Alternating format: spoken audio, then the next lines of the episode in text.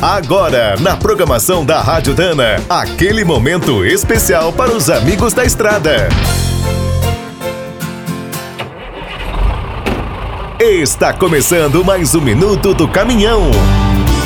Fique por dentro das últimas notícias, histórias, dicas de manutenção e novas tecnologias.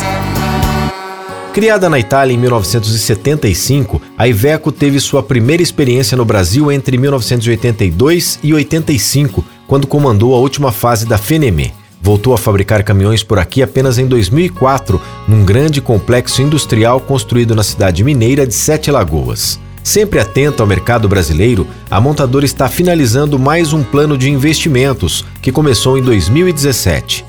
No início do ano, a primeira novidade foi o pesado High Road. Chegou com uma cabine renovada e opções de tração 4x2, 6x2 e 6x4.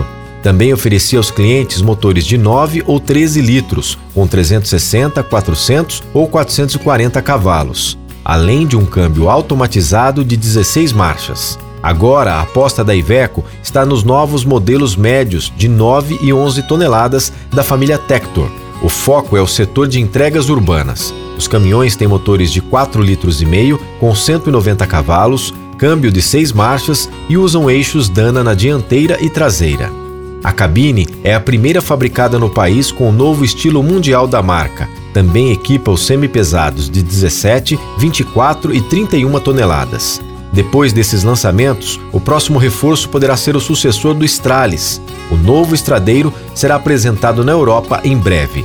Quer saber mais sobre o mundo dos pesados? Visite minutodocaminhão.com.br. Aqui todo dia tem novidade para você. O Minuto do Caminhão é um oferecimento de Spicer e Álvaros, a dupla imbatível em componentes de transmissão, suspensão e direção.